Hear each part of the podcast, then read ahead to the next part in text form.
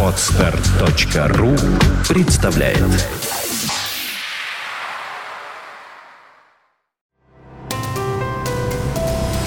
Здравствуйте, уважаемые слушатели! Редакция сайта бухгалтерия.ру подготовила для вас обзор самых обсуждаемых новостей недели с 17 по 23 декабря. Правительство направило в Госдуму законопроект, который вносит изменения в новый закон о бухгалтерском учете. В случае принятия поправок будет запрещено принимать к бухгалтерскому учету мнимые и притворные сделки, а также не имевшие места хозяйственные операции. В 2013 году за счет индексации вырастут социальные пособия на детей – также предусмотрено повышение материнского капитала. О размерах выплат вы узнаете на сайте бухгалтерия.ру. Отчетность во внебюджетные фонды за этот год сдаем по старым формам. Фонд соцстраха сообщает, что за 2012 год надо отчитываться по действующей форме 4 ФСС.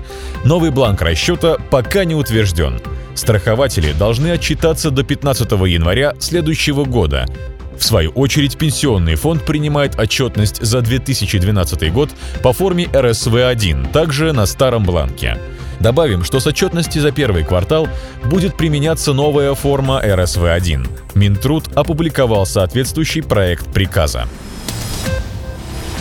Налоговые инспекторы составили список основных ошибок при подаче документов на государственную регистрацию. Например, основанием для отказа могут быть такие причины, как неверное указание кода и вида экономической деятельности или незаполнение в заявлении всех разделов и пунктов. Также ошибкой считается представление заявлений либо уведомлений, которые не прошиты, не пронумерованы и не подписаны заявителем или нотариусом на месте прошивки. С января 2013 года предельная величина базы для начисления взносов во внебюджетные фонды увеличится и составит 568 тысяч рублей. Напомним, что в этом году она составляла 512 тысяч рублей. С доходов, превышающих предельную величину, сохраняется порядок уплаты страховых взносов на обязательное пенсионное страхование. ФНС предлагает ввести новую форму налогового контроля, так называемый горизонтальный мониторинг.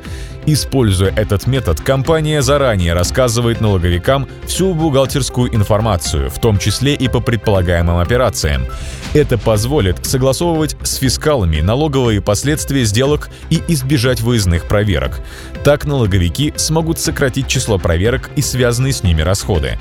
В свою очередь, бизнес может спланировать платежи и не бояться внезапного доначисления налогов и предъявления претензий со стороны инспекторов. Спорить с налоговой будет легче. В Госдуму внесен законопроект, призванный значительно облегчить процесс урегулирования споров с фискалами. Документ позволит разрешать вопросы, связанные с обжалованием ненормативных актов налоговых органов, без обращения в суды. К таковым относится урегулирование задолженности по уплате налогов, сборов, пений и штрафов. Такой порядок не связан с дополнительными судебными издержками и не влечет уплату госпошлин. И напоследок, коротко об основных изменениях по упрощенной системе налогообложения с 2013 года. Для применения УСН предельный размер доходов сохраняется и составит 60 миллионов рублей.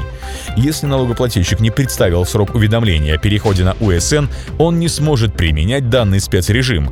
Для случаев утраты права на применение спецрежима установлены особые сроки уплаты налога и представления декларации. Для налогоплательщиков, применяющих УСН доходы, изменится порядок уменьшения единого налога на страховые взносы и расходы по выплате больничных. На этом мы заканчиваем обзор важных событий за неделю. Самые актуальные новости вы всегда сможете найти на сайте бухгалтерия.ру. Спасибо, что вы были с нами. Слушайте нас через неделю.